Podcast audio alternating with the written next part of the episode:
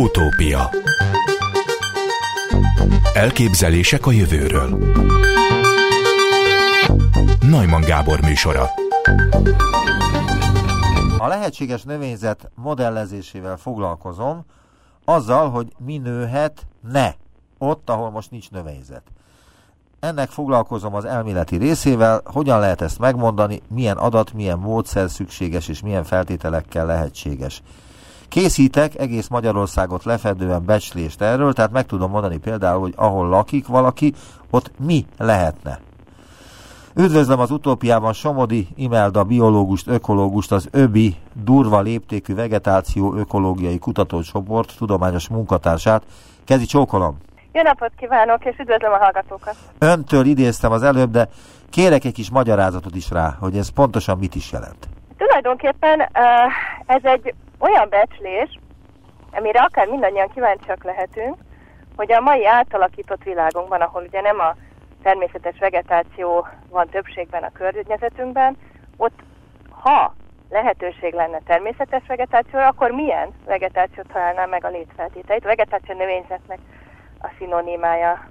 Tehát, hogy milyen növényzet, milyen növényfajok élnének ott. Most megint öntől fogok idézni, mind az elméleti, mind a konkrét beslések viszonylatában foglalkozom a mára vonatkozó kérdésekkel, mi lehetne ott most, és a jövőre is készítek besléseket klímaváltozási forgatókönyvek figyelembevételével. Milyen klímaváltozási forgatókönyvekről van szó?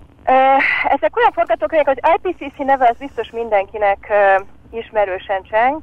Ugye ez a kormányközi testület, amely a klímaváltozás hatásait próbálja meg megbecsülni. Igen, akik Nobel-díjat is, béke Nobel-díjat kaptak ezelőtt talán tíz évvel, amelynek tagja is Ürge Forsasz Anna Magyarországról. Így van, így van. Hát több munkacsoportjuk van, és az egyik munkacsoportjuk foglalkozik azzal, hogy konkrétan a klímát, tehát a csapadék és hőmérséklet viszonyokat, meg még egyéb pár viszonyok is ide tartoznak, próbálja meg előrejelezni, és hát mivel én magam nem klimatológus vagyok, hanem ugye ökológus, így az ő becséseiket tudom felhasználni, és ezek közül is egy közepes széndiokszid kibocsátási forgatókönyvhöz tartozó két, úgy hívják, hogy regionális klímamodellnek a becsléseit vizsgáltam meg eddig, illetve ezeknek, ezek szolgálnak alapul a modelljeinkhez. És ez a két regionális klímamodell, ez azt tükrözi, hogy maguk a, a klímatudósok, vagy klímával foglalkozó tudósok sem tudják biztosan, hogy melyik a leges, legszerencsésebb módja annak, hogy leírjuk a klímát, és ezért vannak alternatív próbálkozások erre, és azzal, hogy különböző alternatív próbálkozások esetén is megtekintjük, hogy mire számíthatunk a jövőben, azzal egy kicsit fel tudjuk azt térképezni, hogy egyáltalán milyen szélső értékek között mozoghat. Mondana példát a szélsőséges klíma vészforgatókönyvekre, hogy mi az, ami a legdurvább ebben a világban, illetve hogy mi az, ami a legkevésbé durva? Hát a legdurvábbakban olyan is benne van, hogy mondjuk a, a teljes jégtakaró elolvad. Ez kizárt? Nem, egyáltalán nem mondom, hogy kizárt. Ez igazából egy ö, praktikus döntés, hogy ö, mi egy közepes forgatókönyvvel számolunk, és számoltunk eddig, ezeknek az eredményeiről tudok most beszélni, de egyébként már tervezzük és adtunk be pályázatot arra, hogy olyan becséseket is készítsünk, amelyik a három széndiokszid kibocsátási forgatókönyvet is megvizsgál, és a három forgatókönyvhöz még forgatókönyvenként különböző regionális klímamodelleket, tehát az már egy ilyen többszörös kombinációban fogja, hát ha sikerül ezt a pályázatot megvalósítani, megnyerni, megvalósítani, akkor, akkor mindenképp, de egyébként is ebbe van véve. Tehát az, ami most látszik, a jövőre vonatkozólag, hogy egy 10-20-30 évnyi idő után az emberiség legalábbis megpróbál széndiokszid kibocsátás nélkül élni. Ne, hát a nélkül élni nem, tehát az az ideális lenne. Ez, a, ez azt mondjuk, hogy mondjuk nem növeli tovább a széndiokszid kibocsátás mértékét. Tanúi vagyunk annak, hogy hát Ausztrália egy része leégett a bozót égés következtében. Ez már a klímaváltozásnak az eredménye? ha eredménynek lehet ezt nevezni? Ebben szerepe van a klímaváltozásnak is. Azt lehet tudni, hogy Ausztráliában a a növényzet egy jelentős része úgymond tűzadaptált, tehát hogy egyébként is hajlamos is a, a száraz időszakban égni, illetve igényli is valamennyire ahhoz, hogy abban az állapotban maradjon, amit ismerünk, ismerünk most, a tüzet. Igen, nem, de nem mindegy, hogy, hogy milyen intenzitású ez a tűz, illetve hogy milyen gyakran tér vissza egy területre. Tehát attól még a tűzadaptált, ez nem azt jelenti, hogy minden évben föl kell légjen. Ráadásul ez a tűzadaptált növényzet az azért is veszélyes, mert hogyha kis intenzitású tüzekkel nem ég föl elég rendszeresen, akkor elképzelhető, hogy egy nagyobb intenzitású tűz alakul ki. Le kellett volna égetni helyenként nem túl messze egymástól ezeket a bozótosokat? Van ilyen, van ilyen része, tehát hogy jelentős része. Ilyen De az abók, azok azt, az aboriginelek azt mondják, hogy ők ezt évszázadok keresztül megtették, igen. és megtiltották nekik ezt a munkát. Hát van, ahol megtiltották, van, ahol meg egyébként hát onnan is tudják, hogy szerencsére azért vannak olyan területek, például az Arnhem föld északon, ahol, ahol tulajdonképpen az őslakosok folytathatják azt a, hát amennyire nyilván azért a mai viszonyok között tudják biztos, hogy ez nem teljesen ugyanaz, mint ahogy a betelepülők előtt volt, európai betelepülők előtt. Ez egy ilyen több, több tényezős dolog, valószínűleg lehet tenni az ellen, hogy ez megismétlődjön, de hogy sokkal több erőfeszítésre lesz szükség, hogyha, ha, hát amiatt, hogy, hogy a meleg és a szárasság az mindenképpen kedvez a tűznek. Leégett egy magyarországi terület, amelynek az egyik égésterméke a széndiokszid. És tudjuk, hogy a klímaváltozást az a széndiokszid is okozza. Mennyi széndiokszid szabadult most fel? Ez alatt a néhány hónap alatt Ausztrália éves széndiokszid kibocsátásának a kétharmada az már bekerült a légkörbe a tüzek miatt.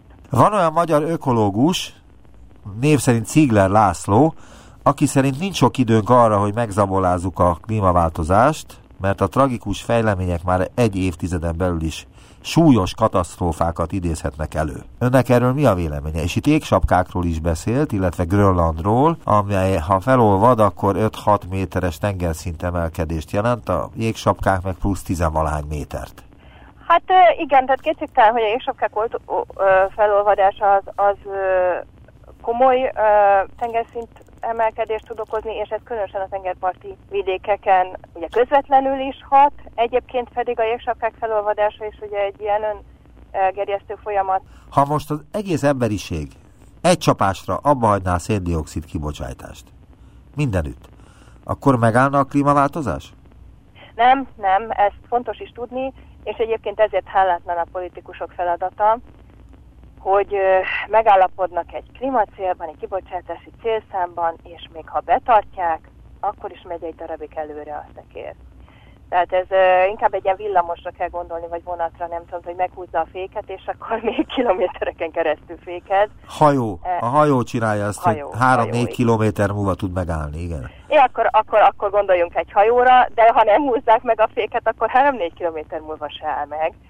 Csak hát ugye ez az a baj, hogy egyrészt magának a, a csökkentésnek az elérése is idő, és hát aztán tényleg ez a, ugye, hogy a kibocsátás csökken, attól még a légkörben ott marad a széndiokszid, azt ö, valahogyan ugye a ö, leginkább az élőrendszereken keresztül tudjuk megkötni, és ahhoz idő kell, ezért aztán egy darabig még mind a melegedés, mind a, a viszonyok átalakulása az még halad tovább, de azt lehet mondani, mert ugye van olyan forgatókönyv, ami, ami számol a, a széndiokszid kibocsátásnak legalábbis drasztikus csökkentésével, hogy azért eljön az a pont, ahol, ahol a fék már hat, és akkor valóban visszafordítható. Tehát, hogy akár vissza is lehet térni egy, egy korábbi széndiokszid szintre. Hát, hogy aztán ez a klímában mit jelent, ez nagyon érdekes, mert azért itt a, a Földnek a, a légköre, hogy hogyan reagál oda-vissza ugye ilyen változásokra, az már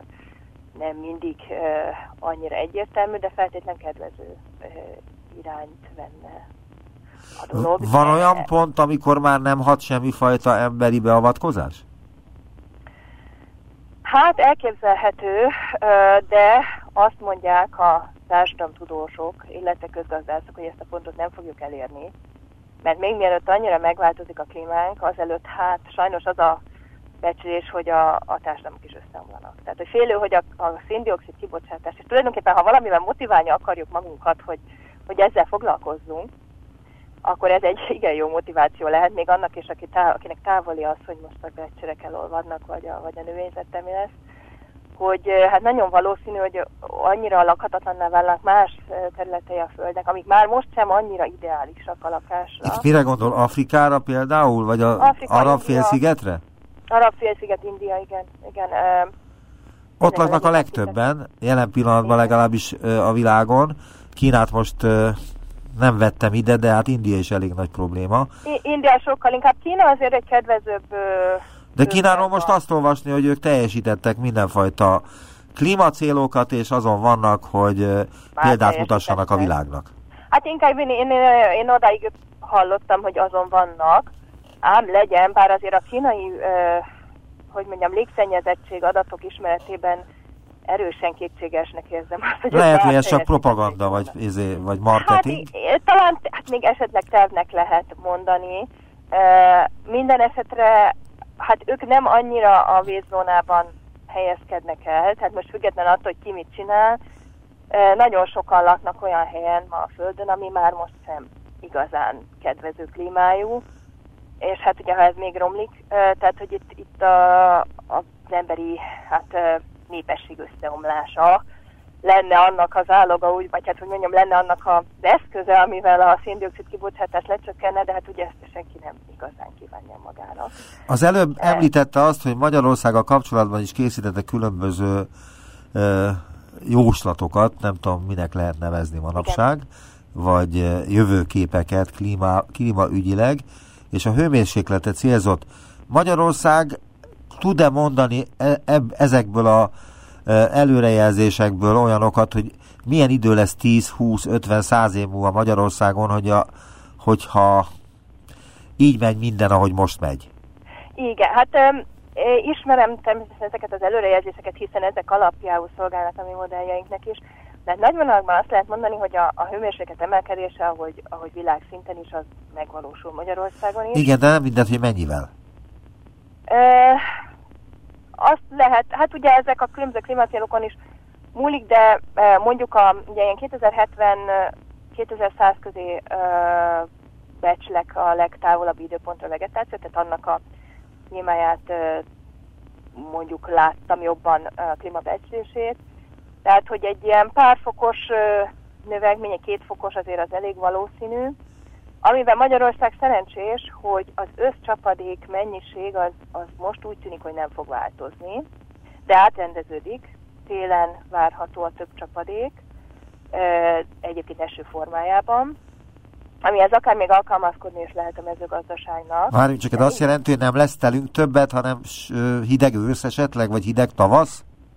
Igen, igen, hát nem teljesen igaz, hogy mediterrán klíma, de azért, ha valaki erre akar gondolni, akkor olyasmi, hogy, hogy egy ilyen mediterrán tél, ami, ahol sokat esik az eső, de nincs annyira hideg. De azért azt is tudni kell, hogy minden, persze ez nem Magyarország specifikus, de Magyarországra is igaz, hogy a szélsőségek hát gyakoribbá válása is várható, tehát hogy egy ilyen átlagosan enyhe esős tél, de néha bejön egy rendkívül hideg időszak, vagy néha bejön egy rendkívül meleg időszak. És ez a nyáron, ugye ha meg a nyáron jön be a rendkívül meleg időszak, és ez, ez viszont várható a hőség nyáron, sokkal nagyobb hőség, az azért az megterhelő. És azért az, és az nem lesz egy utolsó... De azt nem mondta, hogy 70 év múlva milyen hőmérsékleti viszonyok lesznek, holott azt mondja, hogy azzal foglalkozik a 70 és 100 év múlva magyar növényzettel. Illetve... A növényzettel, így van. Hát azért azt kell mondjam, hogy a növényzethez ezek bemenő adatok, tehát én látom ezeket az adatokat, de nem én elemzem ki őket. Másrészt pedig azt maguk a meteorológusok is mondják, és nagyon óvnak attól, hogy ilyen explicit ennyi fokkal melegebb lesz típusú becséseket mondjuk. Tehát, hogy lehet... Uh, Igen, de ez nem lenne fontos a magyar mezőgazdaság számára, hogy uh, át tudjon állni valamilyen más növénytermesztésre a búzáról, a kukoricáról, a napraforgóról és a takarmányról? De, de, de egyébként ezek a klímabecsések a mezőgazdaság számára is rendelkezésre állnak, és vannak mezőgazdasági szakemberek, akik ez alapján végeznek modellezést, tehát hogy ez egy lefedett terület, csak én nem tartozom közéjük. Tehát én annyit tudom mondani, hogy mindenképp, és egyébként vannak ilyen becslések, és pont az lesz a nehéz, hogy a nyár száraz lesz, tehát itt egy átállásra van szükség, és összetes azt hallani, hogy öntözni akarnak, vagy az öntözést akarják fejleszteni, mert nem ez a kiút, hanem az a kiút, hogy teljesen hát terményt váltani, vagy olyan terményt, amit télen lehet. Az öntözés miért nem jó? Hát Magyarországon elég sok uh, csatorna van, még a múlt század, majd a 19. század végén és a 20. század elején ásták hát ez ezeket. Elég nagy baj, hogy csatornák vannak. Ez baj? Ezzel, persze, ez abszolút baj. Ugyanis az, ezek a csatornák, ezek ö, akkor is ott vannak, amikor szárazság van, és azt a vizet, ami megmaradna, azt elvezetik. E, és gyakorlatilag ezzel a lefolyást segítik azt, hogy hamarabb átmenjen az országon a víz. Holott nekünk az lenne az érdekünk, hogy minél tovább víz maradjon. Ugye hát mi egy ilyen átfolyó ország vagyunk, tehát hogy befolynak a vizek. De vannak tározóink is, azokat nem lehetne ö, felfejleszteni? Nem olyan sok tározó van ahhoz képest, és még ha a tározóból akarnának öntözni, az sem lenne jó ötlet. Tehát inkább a talaj, mert mindjárt elmondom miért, a talaj ö, víztartalmának a megőrzése lenne az elsődleges. Erre vannak mezőgazdasági technikák is, amivel jobban meg lehet őrizni, mint a mostani felszántjuk, nyitva hagyjuk, részbe hagyjuk elpárogni a vizet technikával.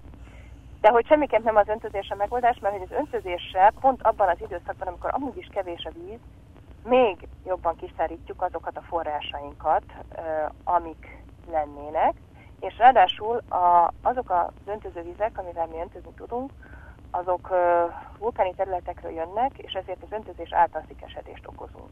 Tehát, hogy az a só összetétel, az pontosan a szikesedésnek kedvelt, hiszen nagyon melegbe ezzel kiöntözünk, a víz elpárolog, a só marad. Tehát elképzelhető az, hogyha nem figyelünk, illetve a durvább lesz a globális felmelegedés, vagy gyorsabb lesz, akkor az Alföld helyén sivatag lesz? Hát egy szikes terület, amit hogyha rosszul kezelnek, akkor sivatag, vagy akár egyébként a homokos részeken már most is beszélnek félsivatagi növényzetről.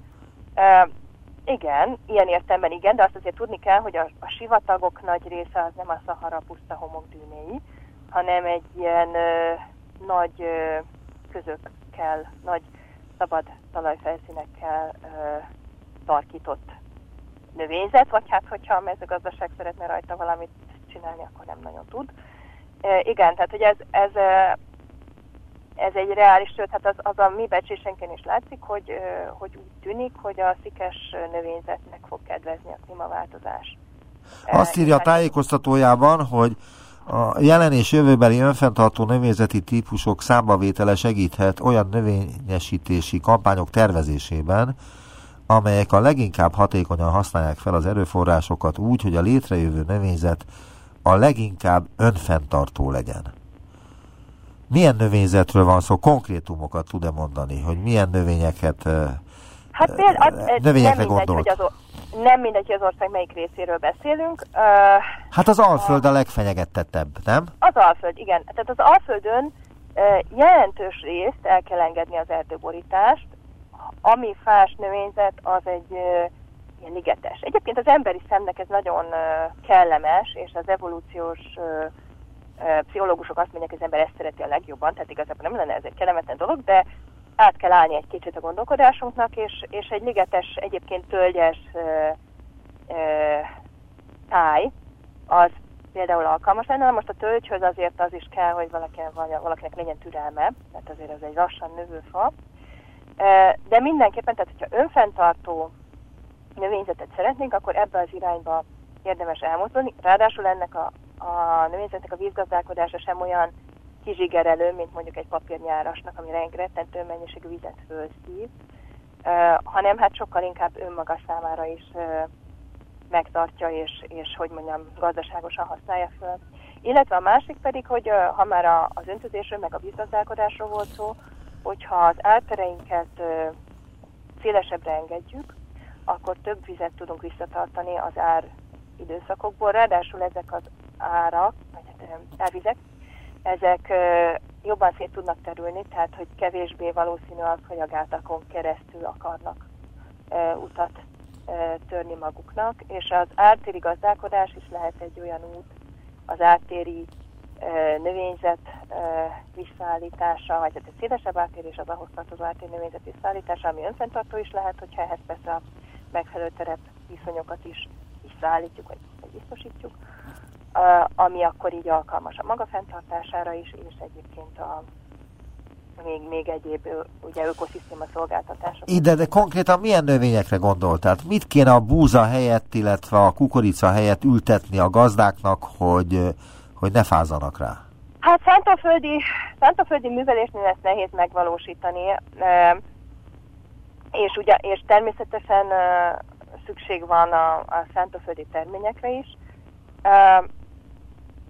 A, a szántóföldeknél az segíthet, hogyha ha kisebb darabokra vannak szabdalva, és esetleg köztük olyan mesdjék vannak, amin akár fák, akár csak gyep van.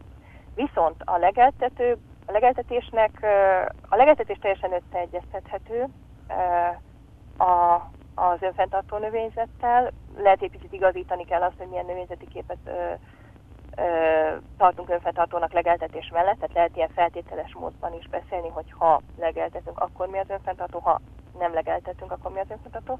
Illetve a, a gyümölcsösök tudnak még olyanok lenni, amiknek például gyepszintje lehet akár természetes. Az ártéreknek a leginkább vízjárt a részei azok valószínűleg nem közvetlen hasznosíthatók, de egyébként például megint legeltetés lehet disznót makoltatni az áttéren. Ez mondjuk elég nagy változás ahhoz képest, mint ahogy ma tartják a, a sertéseket. De van lehetőség ilyen irányba is elmenni, és van is ilyen projekt, tehát hogy pont a, a WWF Magyarországgal közösen uh, próbálunk erre mintát vagy becséseket kialakítani, ez mennyire lenne megvalósítható. Végül azt kérdezném öntől, hogy amennyiben ön dönthetne a magyar mezőgazdaság jövőjéről, mi lenne az első dolga? Előre bocsátom, hogy nem vagyok agrár szakember, de ha mégis úgy alakulna, hogy én döntök róla, én azt gondolom, hogy az öntözés visszafogásá és a, a, a víz egyéb módon megtartására helyezném a hangsúlyt, de azért azt hozzá kell tegyem, hogy, hogy elképzelhető, hogy vannak más problémák is, de azzal semmiképp nem vesztene a rendszer, hogyha ebbe az, irány, ebbe az irányba is lépne. Nagyon szépen köszönöm, Somódi Imelda volt az utópia vendége. Kedi csókolom, viszont hallásra. Köszönöm. Viszont hallásra. Utópia Közép-Kelet-Európában egyelőre kizárólag Magyarországon végzik a pajzsmirigy jóindulatú göbbjeinek, a strúmáinak rádiófrekvenciás ablációval történő nyitott műtét nélküli kezelését olvasni az ismertetőben. Itt van velünk Deák Pál Ákos, a Szemmelweis Egyetem Transplantációs és Sebészeti Klinika intervenciós radiológusa, egyetemi docens. Jó napot kívánok! Jó napot kívánok, üdvözlöm a hallgatókat! Miért? Miért csak nálunk végzik ezt a beavatkozást Közép-Kelet-Európában? A, a történet az 2014-re nyúlik vissza, ekkor történt az első ilyen kezelés Magyarországon. A történet egy egészen egyszerű, érdekes, véletlen nem múlott, mivel pont abban az évben volt a szokásos Európai Intervenciós Radiológiai Kongresszus, amikor is volt szerencsém egy koreai professzornak az előadását hallani, ő Jung Beck professzor, és az eljárás az rettenetesen megtetszett. Tulajdonképpen már azt megelőzően gondoltam hogy most biztosan feltaláltam a spanyol viaszt, mert hogy mennyire jó ezeket a viszonylag bőrhöz közeli elváltozásokat ultrahanggal látni, és milyen egyszerű lenne ezeket rádiófrekvenciával megsütni, vagy megfőzni. Mire az irodalomban utána olvastam, és láttam, hogy bizony ezt már tíz éve elkezdte Schumann professzor, úgyhogy nem sikerült a spanyol vért feltalálni, viszont a módszer alkalmazását azt el lehetett kezdeni. Először egy-egy... Várjunk csak, hagyd kérdezzek bele ebbe, el, elnézést. Azt mondta, hogy már önnek is az eszébe jutott régen. Mikor jutott az eszébe, és hogyan maradt le elsőnek lenni?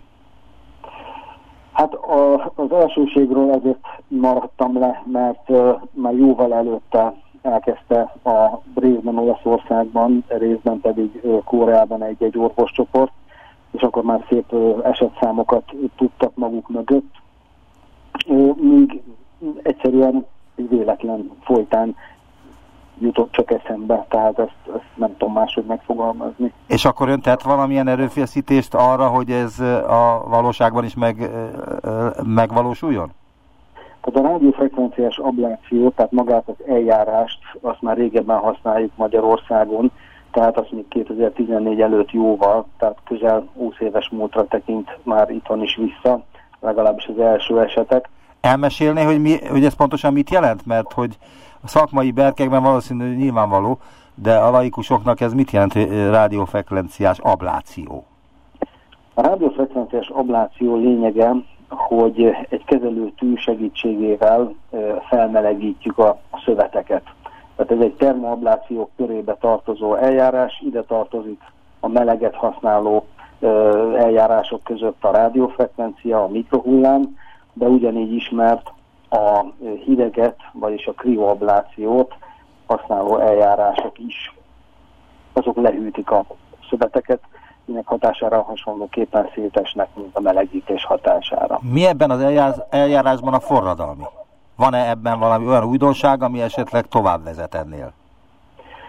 Mindenféleképpen ö, részben a kisebb műtéti megterhelést jelentenek, rövidebb előkészítést igényelnek ezek a beavatkozások, valamint ambulánsan is akár elvégezhetők. A pajzsmirigynél egészen konkrétan egy két órás megfigyelés után otthonukba távozhatnak a betegek és természetesen általában elmondható a termoablációkról, tehát akár az ultrang, akár a CT vezérelt termoablációkról, hogy elesettebb vagy több más kísérő betegséggel rendelkező betegnél is kiválóan alkalmazhatók.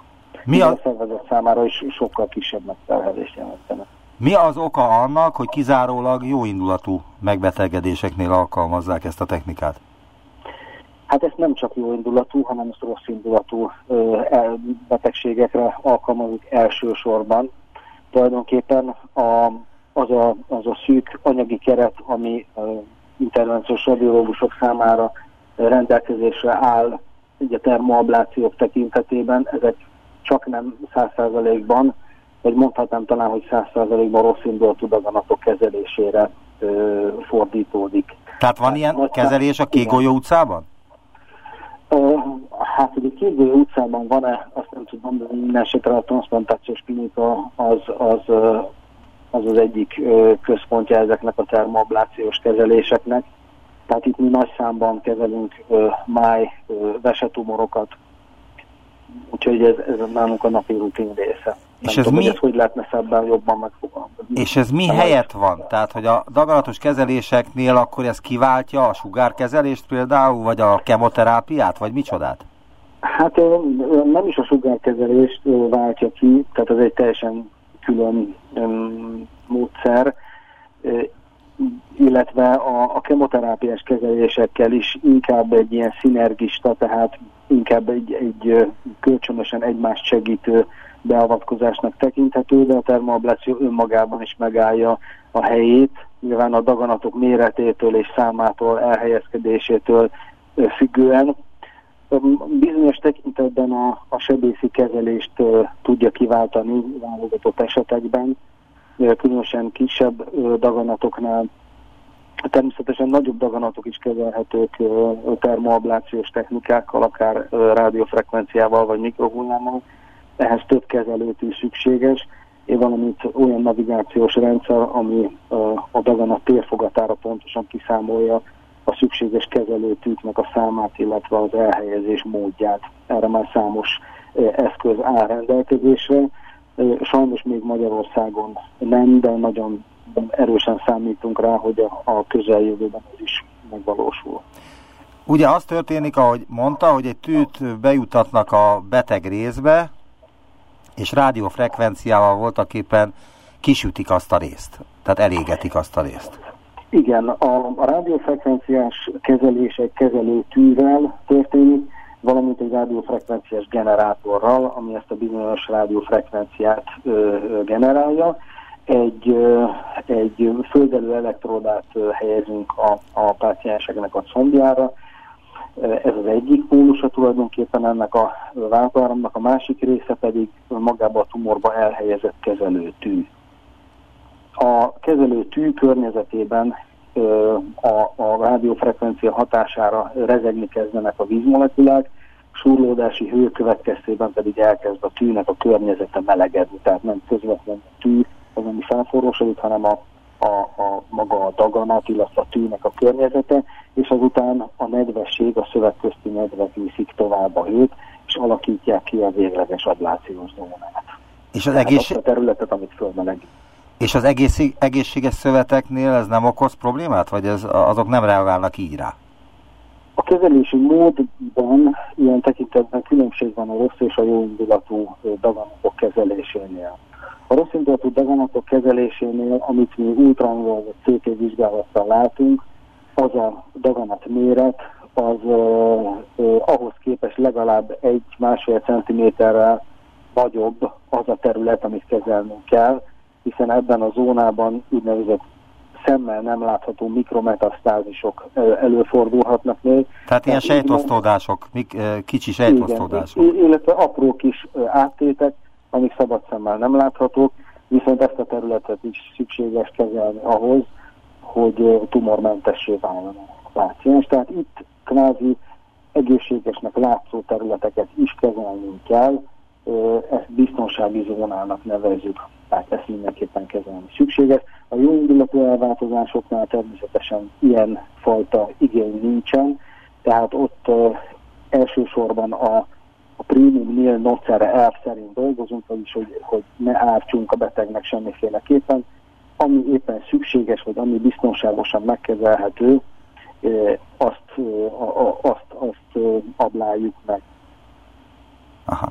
Azért mondtam az előbb, vagy kérdeztem, hogy hát ezt főleg jó indulatú daganatos megbetegedéseknél használják, mert hogy hogy magán egészségügyi intézetben is használják ezt a módszert, de ott kizárólag jó indulatú daganatoknál. Egyenlőre. Emlő daganatnál, emlő jó indulatú daganatnál, illetve pajzsmiri daganatnál, mert hogy a rossz... Indulatú emlődaganatnál a krioablációt használjuk, tehát az egy, ez egy kicsit más módszer. Az mit jelent, hogy kicsit más? A krioablációnál folyékony nitrogénnel hűtjük le a, a kezelni kívánt szövetet, tehát ott nem a meleggel dolgozunk, hanem hideggel, mínusz 40 fokra hűtjük le a, a, a daganatot, aminek hatására a daganatot ellátó erek, tehát ezt a jóindulatú daganatot, a fibroadenómát ellátó erek elzáródnak, emellett a szöveg, szövegközti nevben és magban a sejtekben is jégkristályok keletkeznek, amik szétroncsolják a sejtfalat, és tönkre mennek a sejtek, elfolyósodnak. Ez egy, ez egy ugyanolyan tumor pusztító módszer, mint a meleg, de annyi a különbség, hogy itt a, a maga a szövet hálózat, ami az emlőben van, az, az nem sül meg, tehát az emlő alakja nem változik, ez egy hatalmas előnye a, a nyitott műtéttel szemben, tehát szövetveszteség nincsen, hanem egy hosszú folyamat során az emlő szövet úgy átépül, hogy lényegében nem, nem változik az emlő formája, alakja. Igen. Milyen más típusú megbetegedéseknél alkalmazható ez a bizonyos rádiófrekvenciás ablációval történő nyitott műtét nélküli kezelés. Nyitottat mondod? Igen. De ez, ez, ez nem nyitott. Tehát az Azt mondtam, hogy nyitott kérem. műtét nélküli. Igen, nyitott, azt, azt nem értettem, a nélkült azt már nem értettem.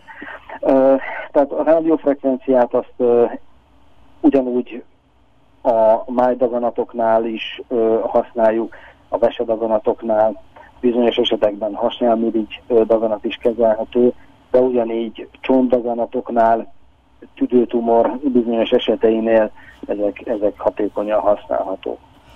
És uh, hogyan lehet viszonyítani a nem tudom, hogy mennyire hagyományos uh, rágyógyításokhoz ezt a uh, diagnosztikai módszert, illetve ezt a fajta gyógyításos módszert, tehát milyen hatásfokkal dolgozik?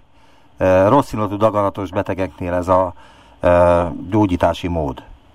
Nehéz, nehéz ilyen összehasonlítást végezni, mert a, a daganatok gyógyítása az egy rendkívül összetett feladat. ami ideális esetben egy, egy team munkának az eredménye, amiben benne van az onkológus is, az onkológiai kezelés, ugye a kemoterápia, de ugyanígy benne lehet a sebész és az intervenciós radiológus is. Igen, de vannak százalékok, amiket általában meg lehet ismerni, hogy bizonyos Igen. daganatoknak a gyógyítási aránya az hány százalékos, bizonyos módszerek hány százalékban segítik hozzá a gyógyuláshoz a beteget, stb. stb. Tehát ezekhez viszonyítva ez a módszer, ez jobb vagy rosszabb? Az arany standard manapság illetve mindent ahhoz szoktunk hasonlítani, a rádiófrekvenciás, meg egyéb ilyen intervenciós radiológiai módszereke, az a sebészeti megoldás. Tehát amikor kinyitják a beteget, a májából szikével eltávolítják, vagy hát egyéb eszközökkel a daganatot, és utána figyeljük ennek a daganatnak a, a, a visszatérési esélyét, magát a, a műtétnek a hatékonyságát. Tehát ma azt mondhatjuk, hogy a, a navigációs módszerekkel a rádiófrekvenciás vagy a mikrohullámú kezelés a, a májdaganatok esetében és a, a máj áttétek esetében, tehát béltumoroknak a máj áttétei esetében, amik ugye legnagyobb százalékát teszik ki a daganatos megbetegedéseknek, ezeknek az eredményei teljes mértékben összevethetők. Amennyiben navigációs rendszer is kezelésre áll, akkor lényegében még olvastam olyan tanulmányt is, amiben, amiben meghaladja a sebészeti módszernek a hatékonyságát a, a, a rádiófrekvenciás vagy mikrohullámú abláció.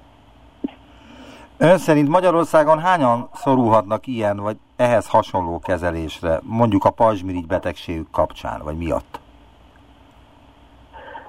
Hát Magyarországon a, a strúma az egy népbetegség, tehát nagyon nagy százaléka az embereknek rendelkezik valamiféle strúma göbbel. Olyanoknak, akiknek ez esztétikai zavart okoz, vagy nyelési, esetleg hangképzési zavart, vagy légzési zavart, ilyenek is szép számmal vannak. Én úgy gondolom, hogy, hogy, hogy tehát több ezres évi műtétszámról van szó, ami, ami akik tulajdonképpen várományosai lehetnek a, a rádiófrekvenciás ablációnak. Természetesen vannak olyan esetek, amiknél uh, mi is elsősorban műtéti megoldást javaslunk. Um, ezek ezek uh, olyan, olyan esetek, amik a pajzsmirigy egészét érintő uh, betegségnél uh, vannak. A mi módszerünk az döntően uh, fókuszált kezelésre alkalmas, tehát egy-egy körülírt eltérésnek a kezelésére alkalmas, ezek lehetnek akár 6-7 cm-t is meghaladó, van, hogy még ennél nagyobb elváltozások is. Mindenesetre a lényeg az az, hogy ne, nem egy diffúz, tehát az egész pajzsmirigyet érintő betegségről legyen szó, hanem lehessen kijelölni egy körüli területet, egy körüli, egy-egy körüli göböt, ami ö, kezelésre szól. A transplantációs és sebészeti klinikán, ahol ön dolgozik, ott jó indulatú elváltozásoknál is be lehet vetni ezt a kezelési módot, vagy, vagy ott nem? Igen, a, a, az első eseteket itt a transplantációs sebészeti klinikán végeztük el, illetve itt kezeltük. A, a probléma a finanszírozással van elsősorban, hiszen az a, az a keret, ami a rádiófrekvenciás vagy mikrohullámú ablációkra rendelkezésünkre áll, ez, ez még a rosszindulatú elváltozások, rosszindulatú máj, vagy vesedaganatok kezelésére sem feltétlenül elegendő. Várjunk csak, akkor egy pillanatra itt megállítom. Tehát ez a feltétlenül elegendő, ez mit jelent? Tehát lesznek, vagy vannak olyan betegek, akik nem, nem jutnak hozzá ez a kezelési módhoz? Holott, holott rossz illatú daganatuk van? Tehát az a baj, hogy, hogy, hogy ez a keret, ami erre rendelkezésre áll, ezt mi kimerítjük teljes mértékben a rossz indulatú elváltozásokkal. Nem tudnánk megindokolni azt, hogy jó indulatú elváltozást ugyanakkor miért akarnánk kezelni. De minden rossz indulatú elváltozást képes fogadni az ön intézete? Hát nálunk ugye elsősorban hasi sebészet van, tehát mi tüdőtumorokkal nem foglalkozunk, hanem döntően hasi szervekkel, tehát a máj és a vesetumorok azok, amik a legnagyobb számban jelentkeznek nálunk. Igen, de, a, a, de akkor is ez, ez egy fontos kérdés, hogy Igen. nem küldenek el egy beteget sem? Hát ez, ez, ez nem hogy fontos kérdés, hanem egy rendkívül, rendkívül veszélyes kérdés. Tehát elküldeni nem küldünk el. Tehát a, nyilván jó lenne, hogyha hamarabb meg lehetne kezelni, meg ö, azt mondanám, hogy olyan eszközparkon van, hogy bármit leemelhetek a polcról azért, hogy valakit kezelni tudjak. Ez egy nagyon ideális helyzet lenne. De nem ilyen ez a mostani helyzet. A helyzet az nem. nem. Ön mondta, hogy hogy egyelőre még magán intézetekben, egészségügyi klinikákon csak jóindulatú elváltozásokat kezelnek, de lehet, hogy a jövőben nem így lesz. Ezt honnan gondolja? Miért gondolja ezt? Hát én, én, én azért remélem, inkább úgy mondanám, én azért remélem, hogy ez, ez így lesz, mert, mert nagyon nagy az igény a páciensek részéről. Egyre ígéretesebb kísérletek vannak, illetve tanulmányok vannak a, az emlő kisméretű rosszindulatú daganatainak a krioablációs kezelésére, tehát az egy-másfél centiméter körüli emlődaganatok kezelésére, amik, amik a sebészi módszernél is akár jobb eredményt tudnak felmutatni. Különösen az immunterápiával együtt történik ez a kezelés, de az a hatalmas előnye a krioablációnak, hogy a hűtés során nem károsodnak azok a fehérjék, amik ezeket a daganatokat felépítik, és így az immunrendszer megfelelő stimulálásával a, az ember saját védekező rendszere tudja későbbiekben felismerni ezt a daganatot, valamint hogyha valahol még áttét látható a szervezetben, akkor a szervezet azt is le tudja bontani ilyen módon, illetve az immunrendszer fel tud lépni ezek ellen a kezdődő gócok ellen. Ez egy olyan hatalmas nagy dolog, ami, ami előbb-utóbb áttör a, a homályon, és a, a, az emberek olvasnak az interneten, tehát van, hogy egészen valid információkkal jönnek és kérik számon az orvosoktól, hogy miért nem ajánlják akkor ezt a módszert, mikor lesz, mert tehát van egy nagyon nagy társadalmi nyomás ebben a tekintetben, és ugyanígy bővül a, a, az emberek tudása a, az egyéb daganatkezelési eljárásokban is, ami egyébként rendelkezésre áll. A társadalombiztosítás azért nem támogatja ezt a módszert megfelelően, mert hogy nincs elég pénzük erre? Hát én úgy gondolom, hogy, hogy, hogy szűk, a, szűk a keret szűk a keret, amit... Mert egy ilyen beavatkozás tudomásom szerint a Pazsmirigy esetében több mint fél millió forint. Igen. Tehát most ez egy, ha az ember egy, egy magánegészségügyi intézményben szeretné ezt a beavatkozást elvégeztetni, akkor ez, ez ilyen anyagi terhet jelent. Ami természetesen teljes mértékben összevethető akár egy fogászati implantátum, vagy nehogy Isten egy, egy szépészeti ö, műtéttel kapcsolatosan, és itt ráadásul az egészségről van szó, illetve az életminőségnek egy olyan javításáról, ami, aminek tükrében ez az összeg nem is olyan észveszejtő. Nagyon szépen köszönöm az interjút. Deák Pál Ákos, a Szemevesz Egyetem transplantációs és sebészeti klinikának intervenciós radiológusa, egyetemi docense volt az utópiában. Viszont hallásra! Viszont hallásra!